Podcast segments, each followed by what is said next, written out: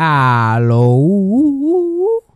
Bienvenidos al episodio 40 de Eso fue sarcasmo.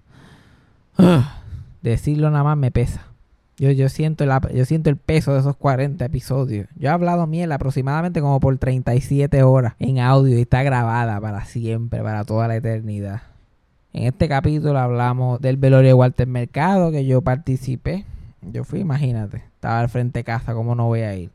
Hablamos del show el miércoles, que también tengo que anunciar que ya este miércoles volvemos otra vez, show de la bendición en el Teatro Choricastro. Esta semana yo no lo voy a hostear, pero va a estar bueno. Voy a tener stand-up nuevo. Escribir un par de cositas nuevas para los nuevos 20 minutos, porque el show de la bendición es stand-up diferente toda la semana. So, va a haber un show diferente toda la semana. Las taquillas están en PR Tickets. Desen la vuelta. Yo sé que muchos han ido y gracias a todos los que han ido. Los que no han ido todavía, que están esperando, compren su taquilla. Vayan al Teatro Choricastro, que más vas a hacer un miércoles. Y además de eso, también hablé en el podcast de mis abuelos. Además de milagro, como que mis abuelos por parte padre también han jugado un rol en mis problemas mentales. Hablamos de eso un poquito. Y terminamos hablando del blackface en la televisión local. Y si tenemos que hablar del blackface en la televisión local, no podemos brincar a Chanita gobernadora. So, espero que disfruten este capítulo. Yajaira no ha dicho nada porque Yajaira está ocupadita ahí sacando su marihuana para fumar. Bien chilling, súper concentrada. So, disfruten este capítulo de Eso fue sarcasmo. Yajaira, play the thing. Eso fue sarcasmo. Fue lo único que había. Eso fue sarcasmo.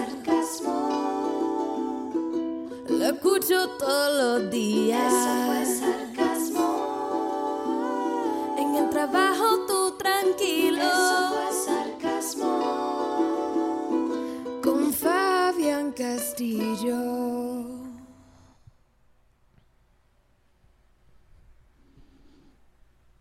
Siempre que empieza, yo estoy como que empezaste.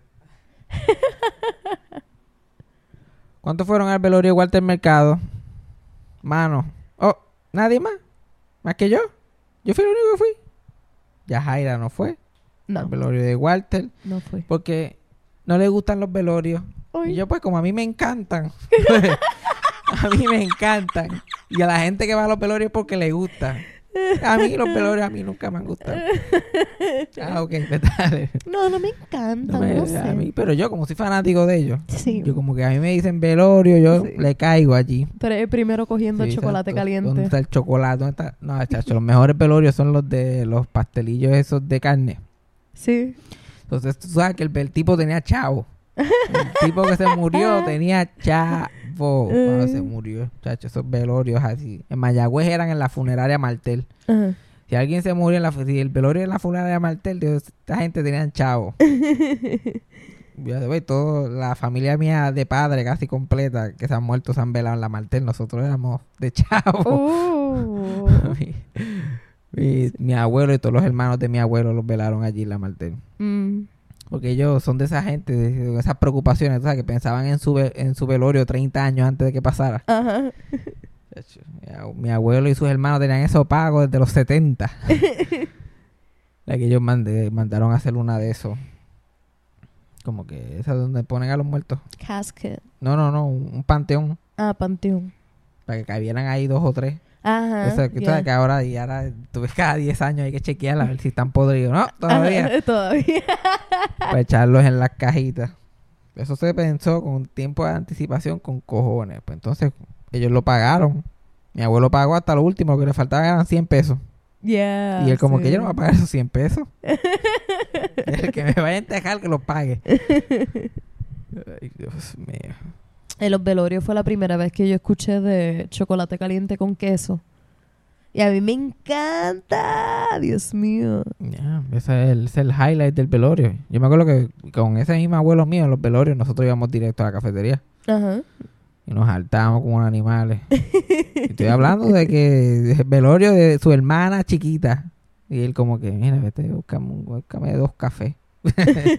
yo, dos, dos, búscame dos.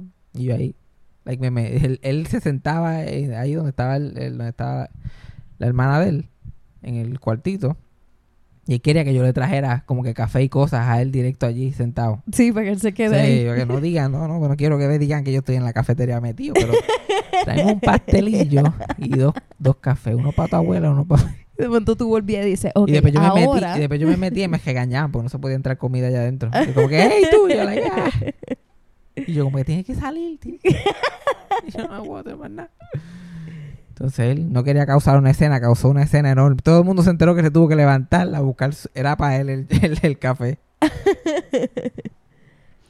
Pero el de Walter estuvo chévere porque primero la funeraria está ahí, al literalmente cruzar la calle. Yo crucé la calle y estaba ahí al frente. Lo único malo es que, chacho, botaban a la gente a las millas. Like, no había ni tanta gente. Porque los, como los botaban tan rápido, pues no había suficiente gente para hacer una fila. Era como que fuera, fuera. Y yo, pero aquí, aquí ni nadie, da un fucking break. y no podía, y desde que estabas en la puerta te decían, no, no puedes sacar el celular para nada. Cosa que yo entiendo, obviamente, porque yo no le voy a sacar una foto a Walter Mercado, pero mucha gente sí. Diablo, imagínate las fotos de selfie. Selfie, like, eh, click, o fotos ahí, like, o, o- o los lives, los lives desde que entran. Estamos aquí. Yeah, mira, aquí está, ah, míralo ahí. Yo pienso que por eso la fila se fue tan rápido. Porque como la gente no podía sacar fotos, Ajá, todo, como que todo entraron todo y el estaban mundo, como todo el mundo ¿qué hago iba, todo el mundo iba a sacar fotos, a, a novelería, a, a likes para Facebook. Y cuando vieron que no podía, ah, vámonos para el carajo. Literal. Literal, así era. Y había un montón de cosas, por- había un montón de cuadros de él, había una capa de él como que on display y todas las cosas. Que Sí, había cosas para retratar, bastante cool. Qué cool. Pero era como que, no, dale, dale, todo el mundo por el carajo. Y yo, ok, yo no tengo problema, pues no, me- no saco fotos. Y no hago más que entrar y está Marilyn Pupo allí en el... Y yo, maldita sea. y yo no puedo decirle a ella, mira, Marilyn Pupo, vámonos para el parque un momento para sacarnos un selfie. Yo sé que estás ahí como que morning a tu amigo de toda la vida, pero... Vámonos para afuera, vamos a sacar un selfie. No pude, solamente le tuve que pasar por el lado. Y yo, like, "Ah, algún día, algún día te- volveremos a ver. Estamos hablando de Marilyn fucking Pupo. Para mí, eso es un personaje estelar de Puerto Rico. Ajá. Solamente el nombre nada más me da tanta risa. Para mí ella es, ella- ella es esencial. Y cosa que mucha gente no sabe. La primera esposa de Aneudi Díaz del conjunto Quiqueya. Uh, no. Esta mujer es realeza en mi, en mi, en mi, en mi, No. orbe- mi órbita. Ella estaba con Aneudi. Ya se casó con Aneudi por primera vez. Estuvieron, yo creo que estuvieron casados tres minutos. Eh, pero ah, estuvieron casados. Y ella no, ella eso nunca, como que la gente lo menciona. Porque parece que eso fue algo bien rápido cuando ella, cuando eran bien jóvenes. ah. Y, pero, y- pero pasó, pero pasó. Yo, tú, eres, tú, eres- tú fuiste un momento Miss Aneudi Díaz. Yo solamente quería hablar de ella, de eso. Olvídate de las novelas y todos los programas de televisión que ha hecho. Vamos a, vamos a lo, a lo relevante. ¿Cómo era, cómo era él? ¿Cómo era Aneudi Díaz? Cuéntame. ¿Lo lloraste cuando se murió? Probablemente no. Y tenían como una línea, era como una fila. Como que lo tenían roped out. Lo tenían la, la, la- como la fila del cine cuando vas a ver una película. Con los tubitos y las cintas. Ah, sí. Y tú entrabas y saludabas a, las- a algunos de, las de los familiares de él. Ellos te saludaban. Y después lo veías así el- el- la caja un minuto y después te tenías que ir por el carajo. Eso era así. Entonces, eh, yo fui como a las 2 de la tarde. Yo no sabía que todo el mundo tenía que vestir vestido de gala. Yo veo a todo el mundo engabanado, con corbata, camisas blancas. Y yo, pero, pero, pero, ¿qué es esto? Esto no es abierto.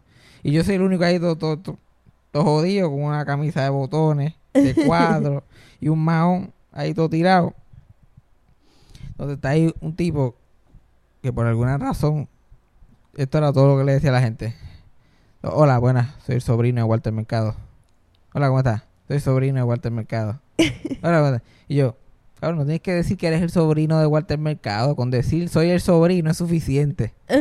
A menos que eh, yo, yo, yo no voy a pensar que eres el sobrino de Julito Labatú ni nada por el estilo. Tú me dices, yo soy el sobrino.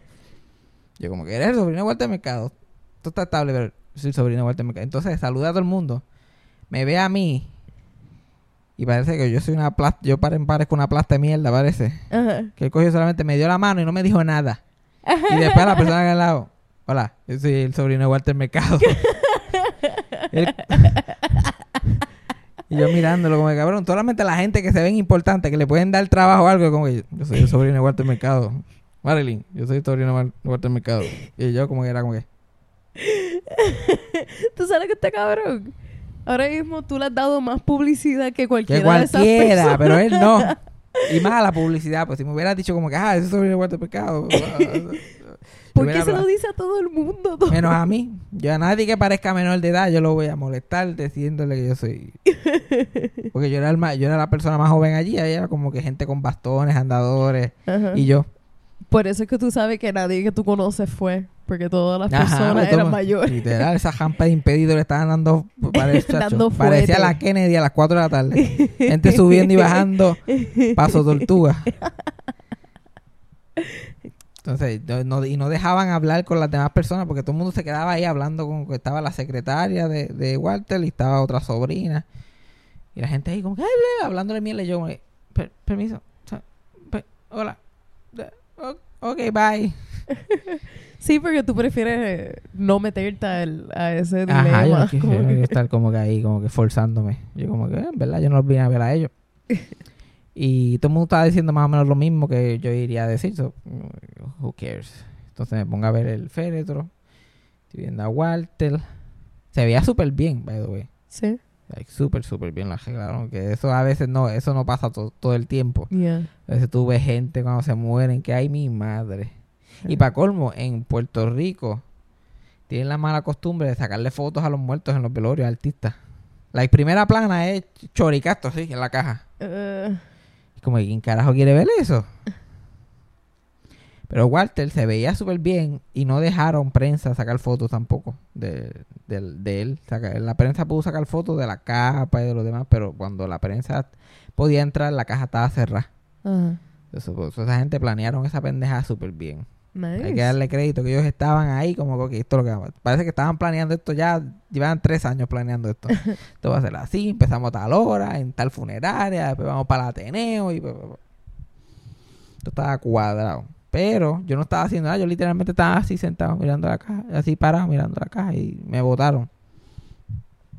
Me friqueó un poquito que Walter se parecía a mi abuela Sí. en la caja, ese pelo así pintado, así jubio y, y el maquillaje.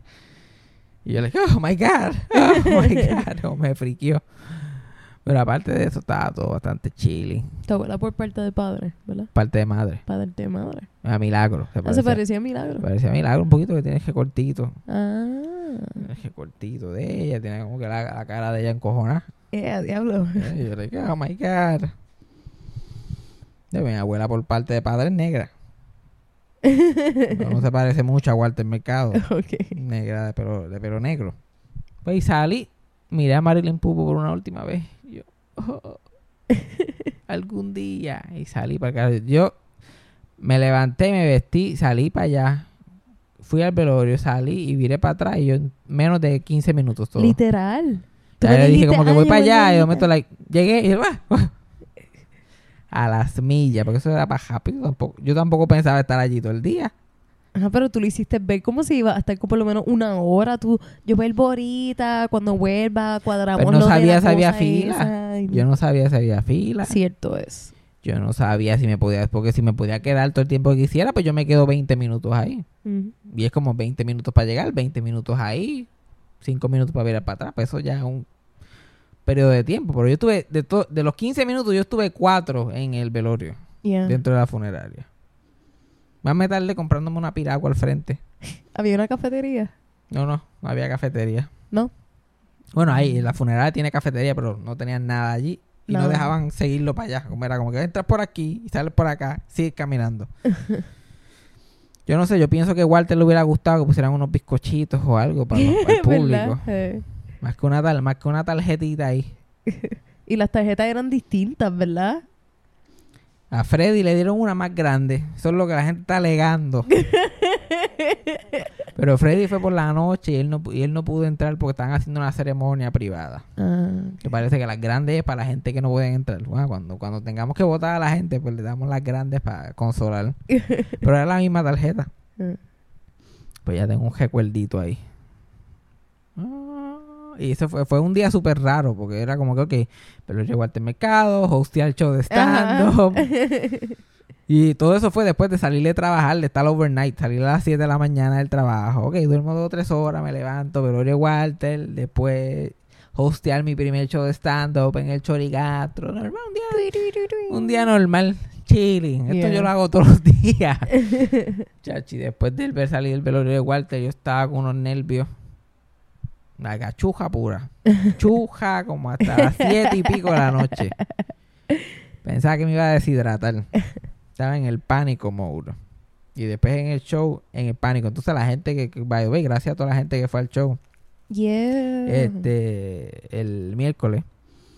like, yo me pongo a hablar con la gente que escucha el podcast después del show y todo eso. Yo como que, tú siempre dices que estás nervioso, pero tú te ves ahí como si nada. Y yo, ajá, ahí. Ahí estoy como si nada, porque ya estoy ahí, ¿qué voy a hacer? Pero cuando estoy backstage, estoy like... Fabián. Y yo like... Castillo. Y salgo. Yo y entra el persona. Y yo como que... A mí no me gusta chichar. Y todo el mundo like...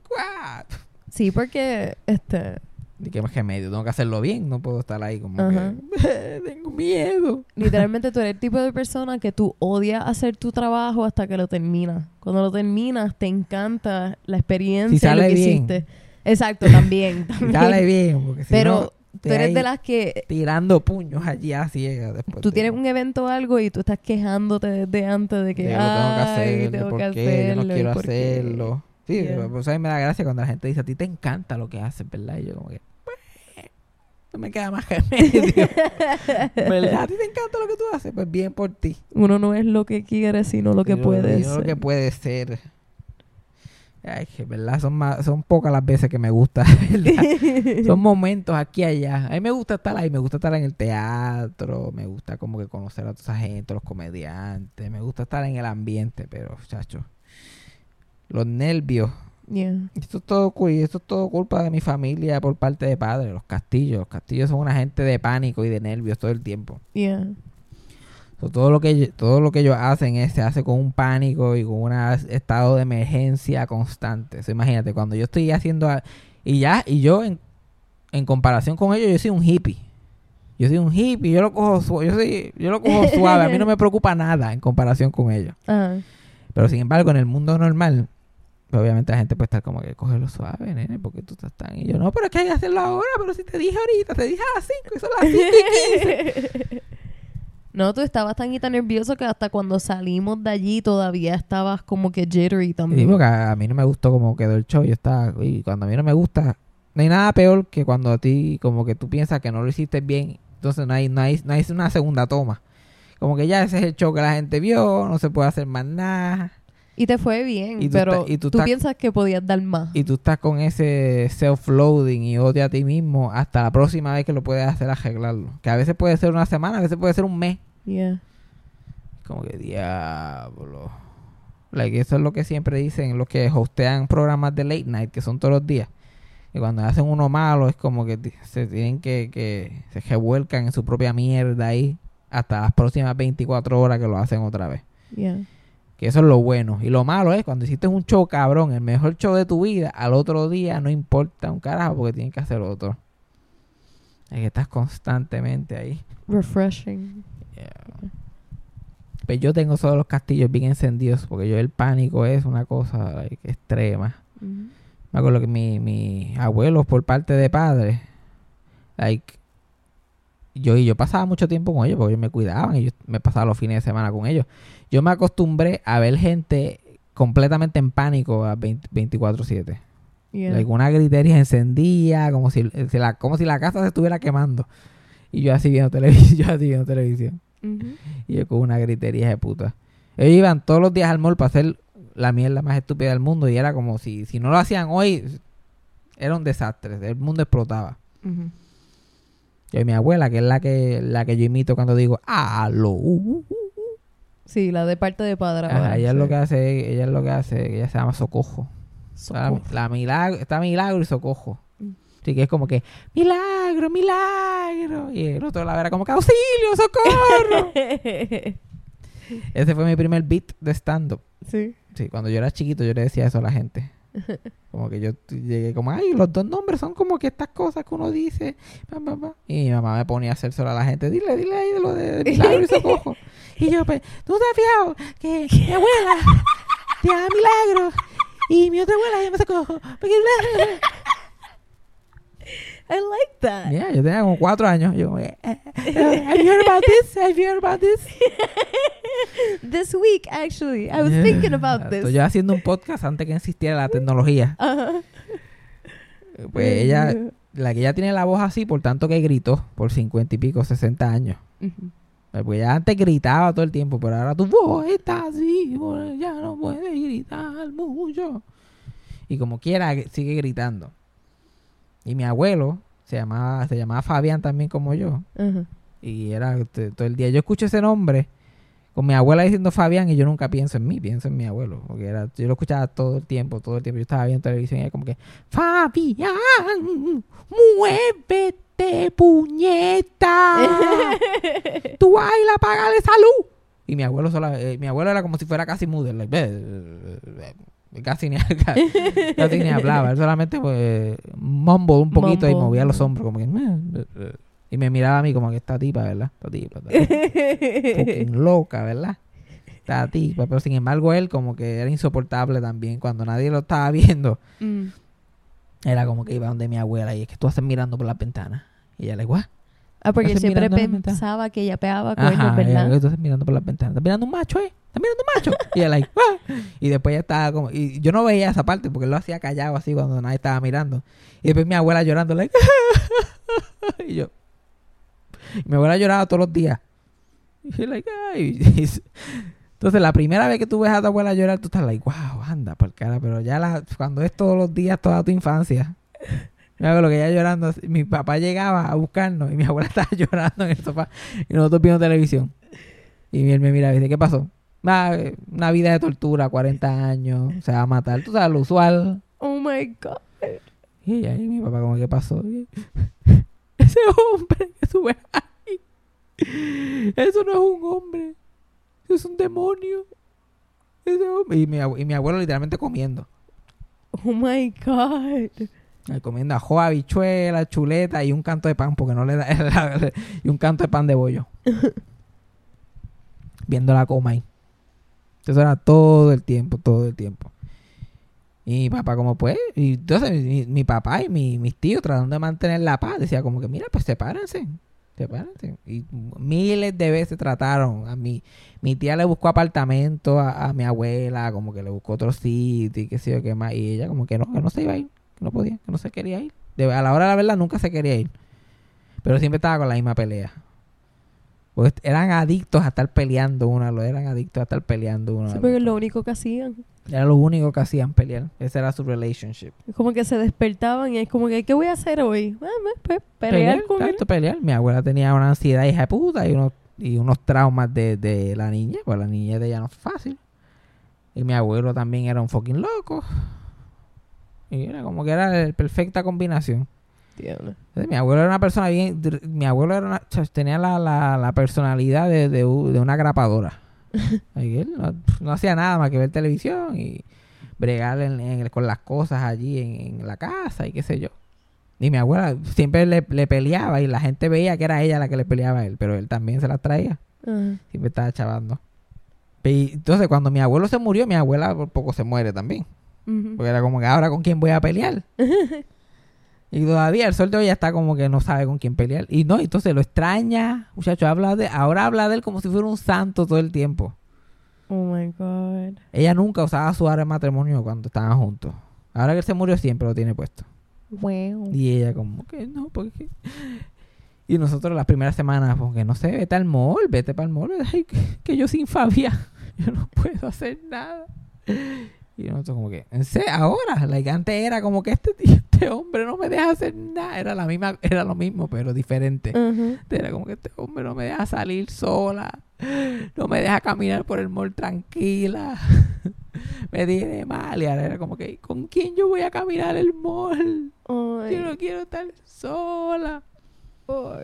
Ya, tú me miras como si esto es algo fuera de lo común. Esto no pasa en todas las casas. Sí, eso es lo que pasa. Todo nuestro, tú dijiste como que, que tu abuela tuvo un pasado difícil después dijiste que tu abuelo tuvo un pasado difícil. Yo estoy segura que la abuela y el abuelo de todo el mundo aquí tuvo un pasado horrible y por eso nuestros padres hasta cierto punto están tan desconectados de emociones porque se criaron en ese ambiente y están acostumbrados a negar todo. Y no es hasta ahora que mis papás están un poquito más conscientes de emotional, like, salud mental y Ah, están más sí, abiertos a hablar de eso. Nuestros abuelos era como que a ciegas completamente. Nada. Esa gente estaban salvajes a lo animal. Y ellos criaron. pensaban que así es que era y ya. Y, no lo, hay forma la- de hacerlo y lo distinto. único que ellos mejoraron a sus hijos fue darle un- una mejor casa, como que cosas materiales, proveer. Mejor trabajo. Porque ellos, que porque literalmente, la gente de antes, literal, se estaban muriendo de hambre. Tenían que comer lo que encontraban, tenían que trabajar unos trabajos horribles.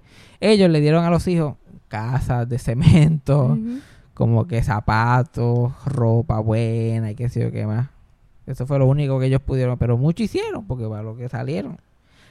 Like mi, abue- mi abuelo por parte padre, su papá se suicidó cuando él tenía 16 años. Ujú. Like él, él, él guiaba ya para ese tiempo porque él también era un delincuente, mi abuelo. Mi abuelo empezó a fumar cuando tenía 11 años. Y se iba a una baja a los 11, 12 años a, a beber, a fumar, a apostar chavos. Con 11, 12 años, como si fuera uno de los pequeños traviesos. Dios Como un little rascal. Ajá. Y ya a los 16 guiaba. Y llevó a, a su abuelo, a su abuelo, a su papá. Lo llevó a- al, al doctor porque se le tenía mucho dolor y qué sé yo. Y para ese tiempo tú no ibas al hospital a menos que estuvieran muriendo. Ajá. Estoy hablando de 1946 en Puerto Rico. O te podrás imaginar. Lo llevaron al, al hospital. Lo que le dijeron es, mira, tú tienes cáncer. Y le dieron ahí unas pastillas. Oh my God. Pero no había tratamiento para el cáncer. Y mi abuelo lo guió para atrás, para la casa. Y llegaron a la casa y es como que él dijo, pues tengo cáncer y qué sé yo. Todo el mundo como que quién sabía lo que era cáncer. Lo único que sabía es que el doctor le explicó que se iba a morir. Y yo no sé qué fue lo que pasó, que él mandó a la, a la esposa de él y a todos los muchachos a otra casa. Como que fueron a otra casa y se fueron para allá a hacer otra cosa. Y él se encejó en la casa que ellos tenían. Como se dejó las ventanas. Y era una casa de madera con ventanas que, que son así, los dos paneles de madera. So, se dejó los dos paneles, se dejó la puerta, se dejó todo y se ahorcó. Y después era como que alguien empezó, alguien como que se dio cuenta que se habían cejado. Y cuando mi abuelo fue, viró para atrás, cogiendo a ver qué había pasado, él se asomó por una, o sea, que las- de esos de madera tienen los huequitos que tú puedes asomar, y vio los pies del papá guindando. Cuando él tenía 16 años. Y él no vino a, a decirle eso a mi papá, contarle esa historia cuando mi abuelo tenía ya como 83 años. Dios que le vino a contar eso. Mi abuelo se lo contó llorando. Y habían pasado más de 60 años. Eh, Esa gente no tenían emotional. Era como que, pues síguelo para adelante. Se murió. Y en mi familia también hay historias así. Ujú, Eso está Historia de terror. La gente, y la gente no, no era como que a vete al psicólogo. Era como que sigue moviéndote. Es como que pichea que eso pasó y sigue con tu vida. Y ahí mi, ahí mi abuelo se este, siguió al garete bebiendo y fumando y qué sé yo qué más. Y hasta que a los 18 años preñó a una muchacha. Y se enteró que la muchacha fue y se fue un- se hizo un aborto. Entonces él fue al, al, al hospital y la encontró ya como que después del aborto.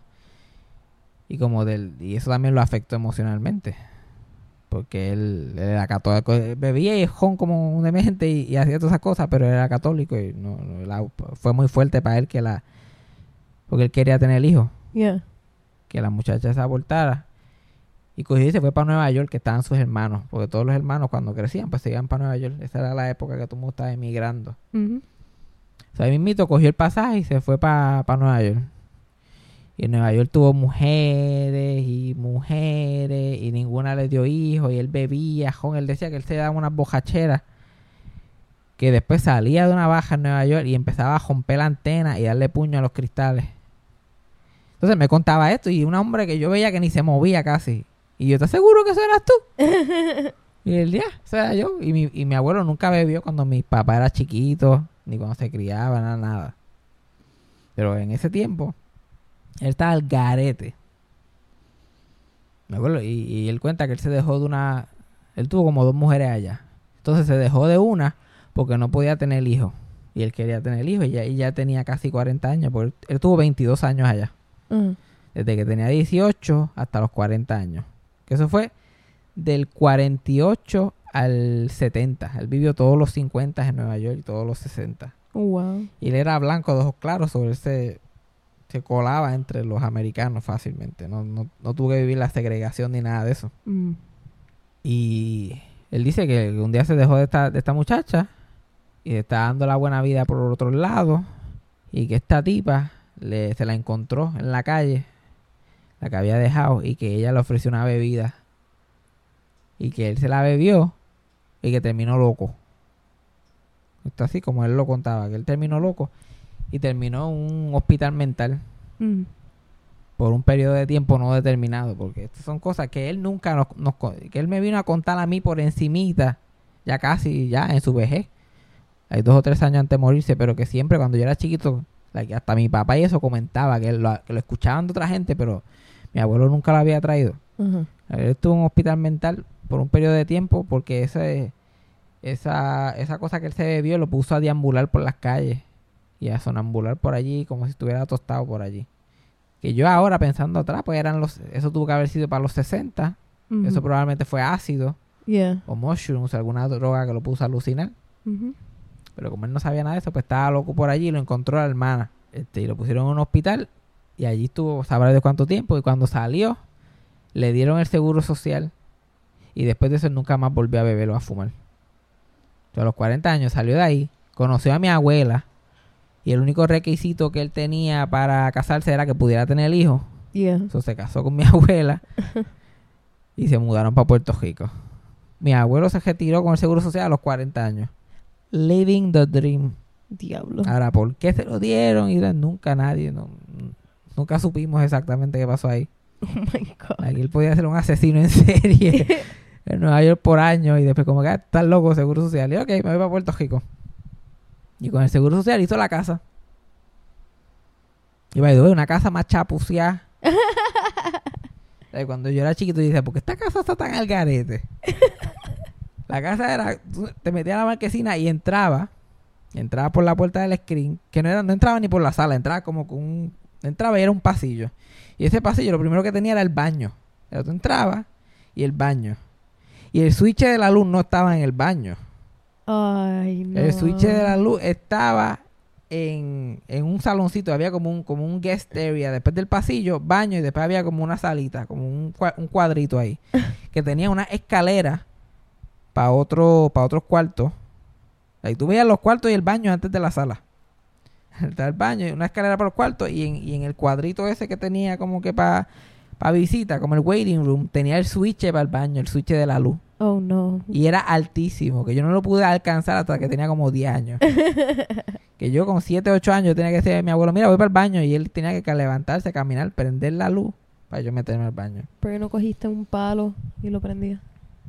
Era de- pero- pero yo tenía como 5 o 6 años, aunque cogiera un palo y cogiera la escoba y, y subirla así para arriba. Yeah. Eso es lo que yo hacía. Ya, yo no tenía el hand-eye coordination para eso. Yo soy bien chiquitita también, Eh, por eso que eso es lo haga que yo algo también, hacía. el que fue el que hizo el, el enchufle. Buen punto. Y él ahí, ¡plup! Lo tenía que prender. Y eso era la primera parte. Después de eso, tú bajabas un escalón. Después de salir de la salita, tú tenías que bajar un escalón que estaba ahí por ninguna razón. Y ahí caía en el comedor, que estaba a mano derecha, y la, y la cocina más abajo.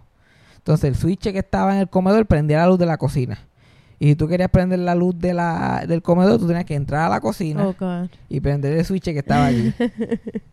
y ahí, y entonces a mano izquierda estaba la sala. Entonces la, la sala, el comedor y la cocina era como un pasillo. Era literal como una L. El palito de la L era la sala, el comedor y después la cocina cogía un poquito para el lado. Entonces en ese pasillito estaba el sofá en una pared y en la otra pared estaba televisor, la mesa, qué sé yo qué más. Pero todo lo que había de piso generalmente eran dos losetitas así juntas. Derechita, era una línea así. Uh, eso era lo que había. Y mi abuelo caminaba eso todo el día, para adelante y para atrás. Ah, con razón tú haces eso. Ajá. Por la ansiedad. Estaba literalmente, caminaba, caminaba, paraba así en el screen, miraba así para afuera.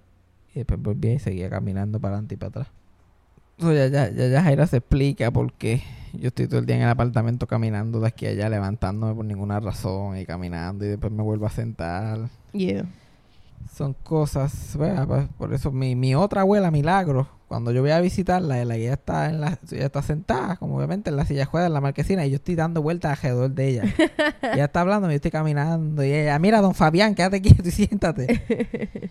Porque sabía que mi otro abuelo también, este, Sí, que se movía que mucho. se movía, siempre estaba moviéndose de lado a lado. Eh, se me acuerda la historia cuando él, cuando ella, ella siempre le decía, como ella sabía que mis otros abuelos peleaban, ella siempre le decía a mi otra abuela, mira, dámelo. Él le llega un buen cheque de seguro social. Dámelo a mí, yo me encargo de él, conmigo se le quita la miel, yo, yo le quito la mierda esa rápido. Ajá. Que cuando mi, mi- cuando mis padres se iban a casar, mi papá le pidió matrimonio a mi mamá y mi mamá le dijo como que esto no es así, como que tú me pides matrimonio y ya, tú tienes, tú tienes que hacer esto un poquito más oficial. Ajá. Y, y mi papá como que, que, que, que tú, que tú quieres que yo haga. Y yo quiero conocer a tu familia. Y quiero que tú pidas matrimonio al frente de la familia mía. Que le pidas permiso a mi papá, como que hablen todo, dónde vamos a vivir. Esto no es como que Ajá. póngate de acuerdo con ellos, son mi, son mi papá. Me imagino que él tenía que estar cagando el pelo. Él tenía que poner a esos dos locos para que conociera. Y él no sabía que, lo, que en el otro lado lo que le esperaban eran otros locos también. Ajá. Soy yeah. como que diablo, yo tengo que ir con estos dos hasta allá arriba, hasta Geocaña, para pedirle matrimonio. Entonces mi abuela Milagro siempre dice que cuando ella vio por la primera impresión fue, lo primero que se bajaron fue mi abuelo y después mi abuela. Y mi abuelo era alto, blanquito, ojos claros, señor así bien dignified, un bigotito blanco, calvito. Ajá. Se parece un poquito a Tommy Muñiz, tenía como ese vibe. Él se baja así del cajo y, ay, bien, esta gente deben de tener chavo. Porque ellos ven gente blanca, es millonario rápido. Yeah. Son familia de chavo, ay, virgen. Y después se, bajó mi, eh, después se bajó mi abuela, que entonces más bajita, negra. Tenía como, en ese tiempo tenía como un afrito así permanente, tiro, y ella, esa debe ser la sirvienta. Oh my God. Diablo, este tipo, mira, para allá tiene hasta sirvienta y todo. Eso fue lo primero que pensó mi abuela cuando, Oh my cuando God. se bajó. Pero imagínate, esa mezcla de gente que yo tengo. No solamente es el milagro, también el Don Fabián y el Socojo Morales están ahí mezclados. O cuando yo estoy en los shows, a mí me da intensamente. No se te nota. No se me nota. No, tú te paras en tarima y tú te ves como si tienes toda la confianza del Ah, en mundo. tarima sí, pero antes de insoportable, insoportable. Totalmente. Sí, I agree. Ajá, ya ella sabe lo que hay. Ya era la que tiene que sufrir el abuso. Literal. Like, "Ah, I hate myself. Ah. pues sí, mis abuelos eran así, siempre estaban peleando. Ellos eran, peleaban, siempre estaban pendientes a cada peso que gastaban. Sí, eran los que compartían el cafecito. Ay, compartían el cafecito, no gasta todo era como que un chévere, era como que mi abuelo compraba cualquier mierda y él como que se compraba un sándwich con papas fritas y un refresco. Y miraba el recibo y decía, 3.75. y yo como que, eso está súper caso. ¿Estás seguro que eso está súper barato? Y no, muchachos, tres, tres pesos por un sándwich, papas, refresco. No, ese para el carajo, esta gente, no vuelvo más para aquí. No vuelvo. Hay que hacer las actividades. Por eso ahora cuando yo estoy comiendo en una mesa, tengo la costumbre de mirar el recibo. porque Mi abuelo comía y se ponía a leer el recibo para entretenerse. pero a la misma pero lo- mi abuelo siempre quería ser moderno. Siempre quería estar en lo último en la moda. O sea, yo me acuerdo de todos mis abuelos, él fue el primero que se compró un celular. of course. Como en los 2000, él se compró un celular de estos flip phone. Y él estaba bien guillado con él. Yo me acuerdo que yo estaba el día que lo, que lo cogió y todo. Y entonces él, él cogió... Y esto fue bien al principio, los celulares que eran de tapita. Entonces el de él, como se lo dieron nuevo, estaba programado que tú tenías que flip it, pero hundir el botón verde para cogerlo. Ajá. Pero no, se lo, no lo explicaron que él tenía que programarlo para que funcionara así. Yo me acuerdo que estábamos caminando por el Mayagüez Mall. De momento, like, pling, cling, cling, cling, cling, cling. Y yo, mira, tu teléfono está sonando. Y él, y la flipea así, like, hello. Y está, pling, cling, cling, cling, cling, hello. Hello, pling, pling. Y ya, y ya yo estoy, ya yo estoy en el punto que ha pasado mucho tiempo para decírselo. Ajá. Yeah. Y ha dicho hello como que muchas veces. Yo solamente me quedo viendo a ver qué pasa. Y el hello, hello. Y se va para afuera y todo.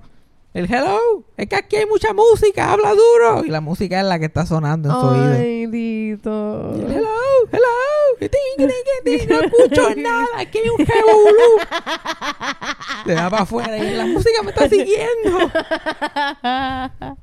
¿En dónde está la bocina? Entonces, como mi, mi, todavía esta costumbre, y esto te lo puede decir cualquier persona que se encontrara. Tú ibas al mall y te encontrabas con mis abuelos todos los días. Ajá, yeah. Como que fui al mall, vi a tus abuelos, como siempre. Don Fabián, vi a Don Fabián y después, como 15 minutos después, vi a Socojo. Porque mi abuelo caminaba en mandado. Sí. Era como que mi abuelo caminaba la distancia y mi abuelo iba atrás caminando porque ella caminaba más suave. Y mi abuelo iba como si era una cajera. Oh my God. Y nunca sabía para dónde íbamos. O sea, yo me acuerdo que cuando éramos chiquitos, yo andaba con mi abuela y mi hermano. Y mi abuelo atrás a las millas. Y él se metía para el pasillo que no era y seguía caminando. Y nosotros teníamos que ir, like, ¡wey! Mira, acá. Y él, y seguía caminando para el otro lado. O si no, él paraba. De momento lo perdíamos y seguíamos caminando. Y en algún momento lo veíamos él parado así. Esperando a que nosotros catch up. Y después volví y arrancaba a las millas otra vez. Ay, Dios, me acordaste ayer que yo estaba en clase y salí rápido al carro, este, honestamente, a fumar un poquitito antes de volver a entrar. Y un señor mayor que se pasa allí mucho, que es sobrepeso, o camina, está mayor de edad y es sobrepeso, o camina bastante lentito. Él, yo le paso por al lado y me dice, buenas noches, preciosa. Y yo, buenas noches. Y sigo caminando y él dice, permiso. Y yo, ah, y él, no, es que yo he notado que tú caminas bien rápido. Y yo, ¿qué? Y él no es que yo te velo mucho. Yo, o sea, yo, yo soy bien observante, yo te observo. Y yo, oh my ¿Y ya quieres friquearme un poquito más? Chacho. Y yo salí corriendo. Yo le, yo le- yo le hubiera dicho, ¿quieres, ¿quieres como que matarme el corazón un poquito más? Cabrón. Suerte que tú no caminas rápido, si no ya yo tuviera, ya yo hubiera salido cogiendo. Literalmente yo lo veo toda la semana y ese tipo nunca, en ningún momento que yo lo he mirado, yo lo he notado mirándome.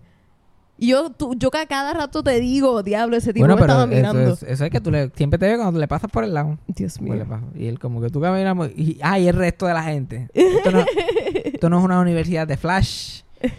Pero mi abuelo, y mi abuelo era, más, era mucho más viejo que mi, que mi abuela, pero él iba como la bala todo el tiempo. Entonces, esos genes de esa gente gritona me han afectado a mí y me han consumido en el pánico.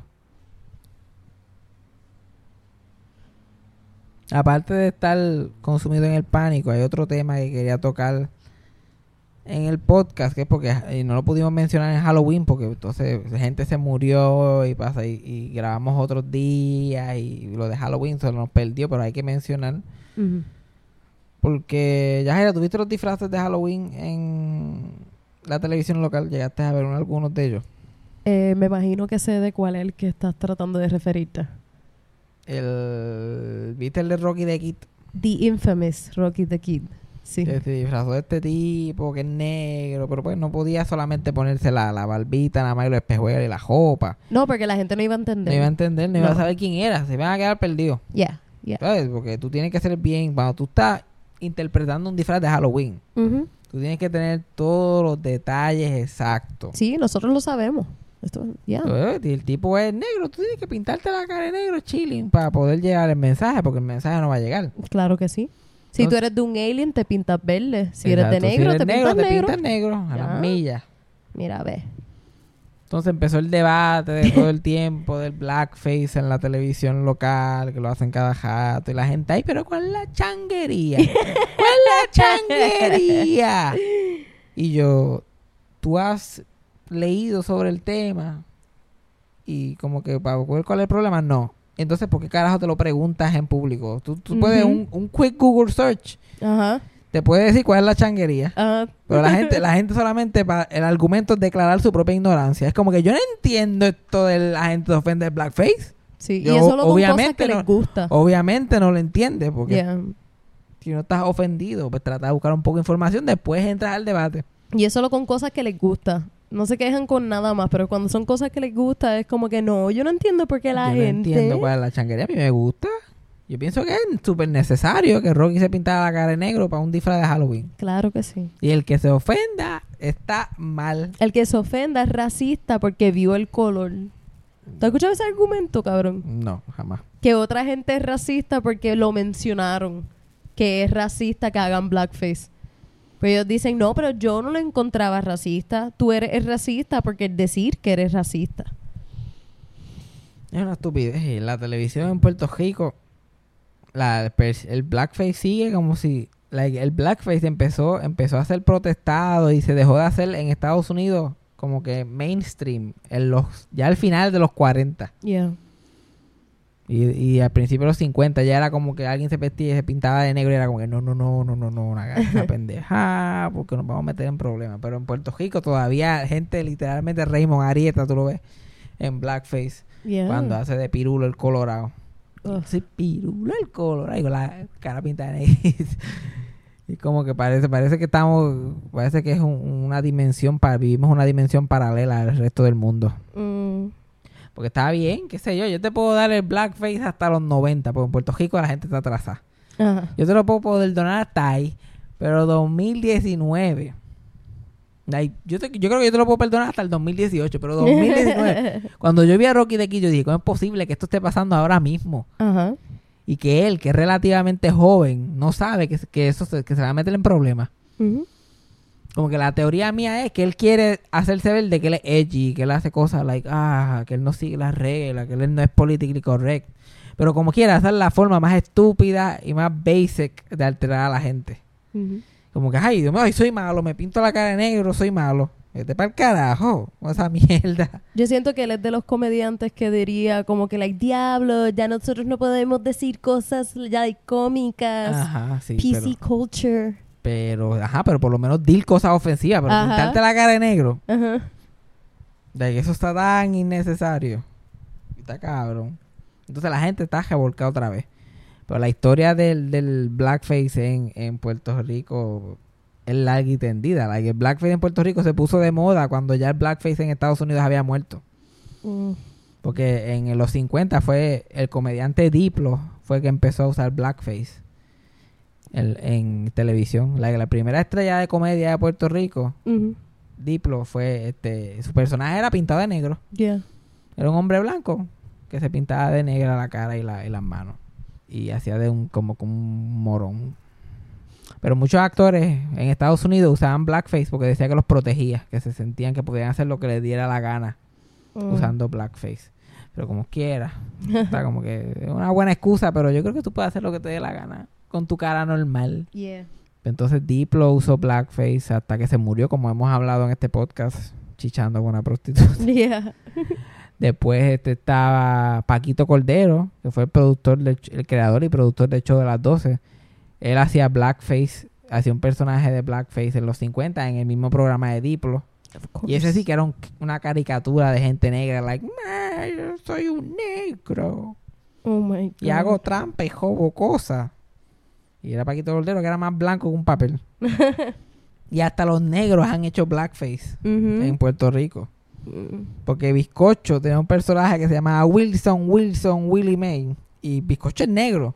Y lo que hacía era que se pintaba un círculo bien grande blanco alrededor de la boca. Para que le... Para que parecía que tuviera blackface Yeah. puesto. Ay, Dios. Y ándate pa'l carajo.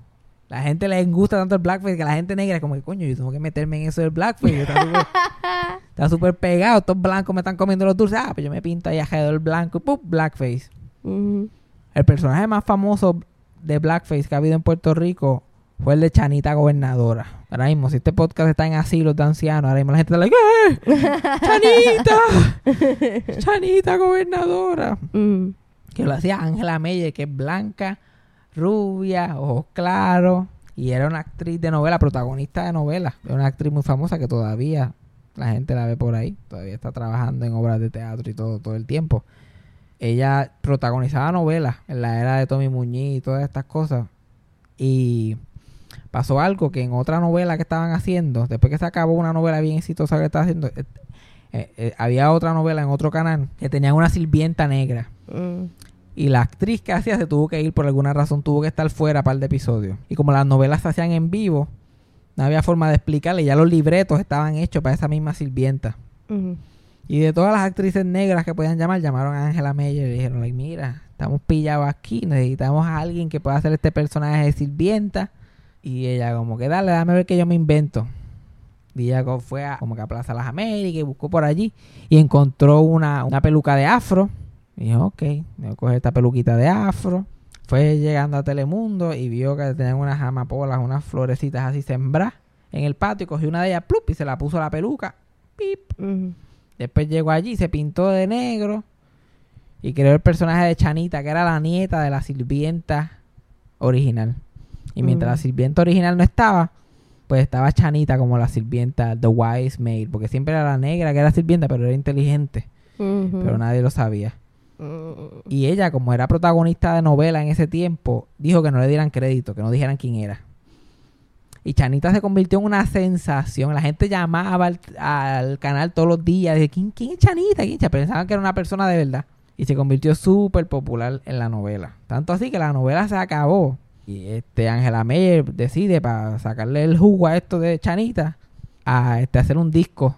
Para hacer un disco de música y pegarlo. Y, lo- y el disco se llamaba Chanita Gobernadora. Oh no. Y la canción era Oh no. de que Chanita se iba a tirar para la gobernación y que todo va a ser cuando Chanita sea gobernadora. Y entonces Chanita era bien bruta y hablaba mal y se equivocaba. Y como Chanita gobernadora. Entonces a Angela Meyer no le, no, no le gustaba cantar, le daba pánico cantar. Y lo, graba, eh, lo grabaron en, ca- en, en el estudio de grabación de Tony Croato. Y la, la letra lo escribió el, el- el tío de Angela Meyer. Como que esto fue una colaboración de mucha gente. Y estaba, y como no había dinero, no había presupuesto, pero era Tony Croato grabando. Y Angela Meyer este, de allí para grabar. Y ella no podía cantar. Cada vez que, que empezaba el cue para que ella cantara, ella like, "Ah, ah, ah", y no le salía. Entonces le dieron una copita de vino para que se relajara. Y después le dieron dos. Después le dieron tres. Después le dieron cuatro.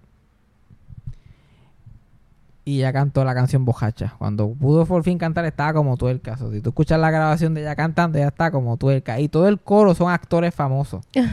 Ahora mismo se me están olvidando los nombres de algunos, pero era como Axel Anderson, Tony Croato, la esposa del esposo Tony, la esposa de Tony Croato, toda esta gente estaban en, en el, en el coro, Chanita gobernadora y la cosa se mejora.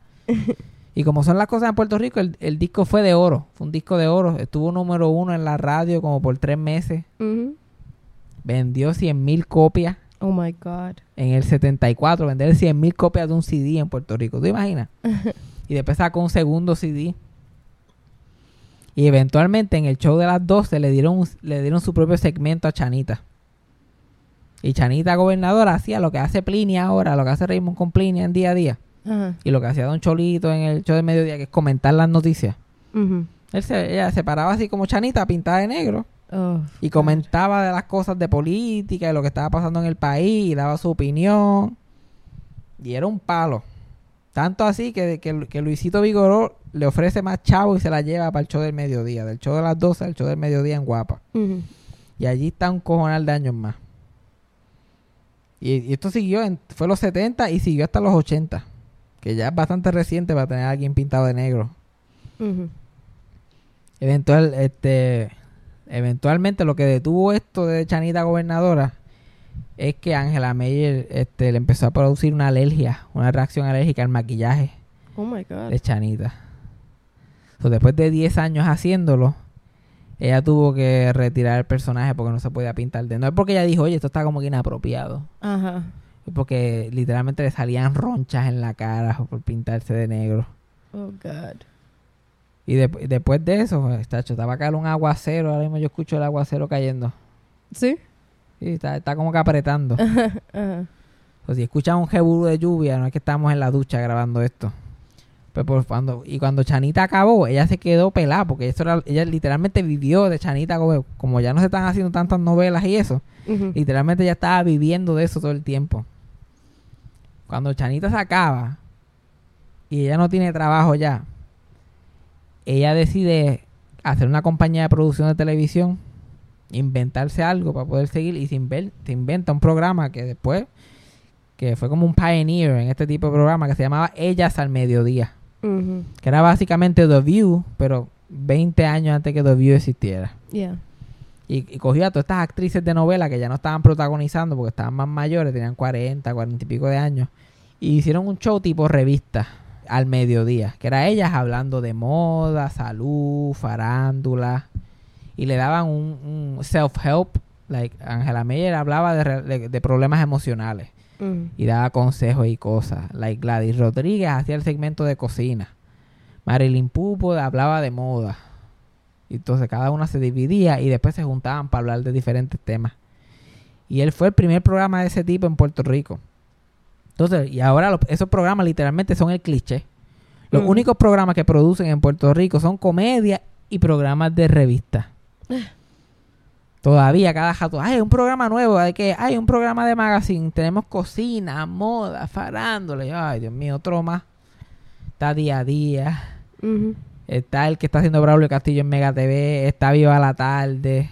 Ahora en Mega TV van a hacer lo otro que se llama como que el de eso de la tarde. Todo en la tarde. Que si viene la tarde, la tarde encima, la noche, el día, la noche, el mediodía. Todo- Todos estos fucking programas es la misma mierda. Ay, vamos a hacer una revista con temas de variedad.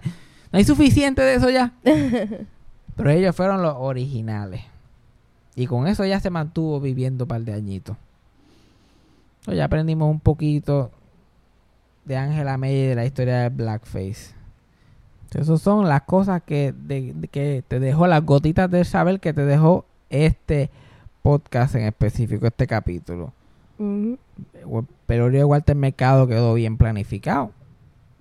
Chi, yo le doy A, le doy A. Lo único que no dejaban a la gente merondear un poquito. Por, lo- hubieran dado por lo menos 10 minutos a cada uno. Yo no me hubiera quejado. Faltaban. Aprendimos que no solamente es milagro la que me tostó por la vida, ni mi Socorro. madre, también Socojo Morales y don Fabián Castillo Ortiz también tuvieron su mano ahí en quien yo soy hoy día. Yo llamo a mi- tengo que llamar a mi abuela para decirle que hablé de ella en el podcast. Hello, hello. Uh, uh, uh. Este, ¿qué más aprendimos? Aprendimos lo de Blackface y lo de Angela Meyer. Y ahora, oh, deberíamos, antes de cejar, lo último que te voy a decir antes de irnos, para que tú, para que puedan bregar. Vamos a poner la Yajaira, porque la gente la puede buscar en YouTube, pero vamos a poner la Yajaira Chanita Gobernadora. La canción, esa lluvia. ¿Se escucha la lluvia? No se escucha, No, muchachos. Hay una- no. Está cayendo una- un aguacero ahí. Queridos correligionarios, al fin ya llegó la hora de que esta patria bendita tenga una gobernadora. Yo prometo lo que cumplo y lo que cumplo prometo. Y cuando meto la pata es porque la pata meto. La mujer siempre fue esclava la mujer siempre fue esclava de la casa y el trabajo. Yo grito arriba la parda, los pantalones para abajo. Oíste negro, los pantalones para abajo. No quiero ser alcaldesa, mira Jesús. No quiero ser alcaldesa ni tampoco senadora. Quiero ir para Fortaleza y ser la gobernadora. Oíste bien, y ser la gobernadora. Voten por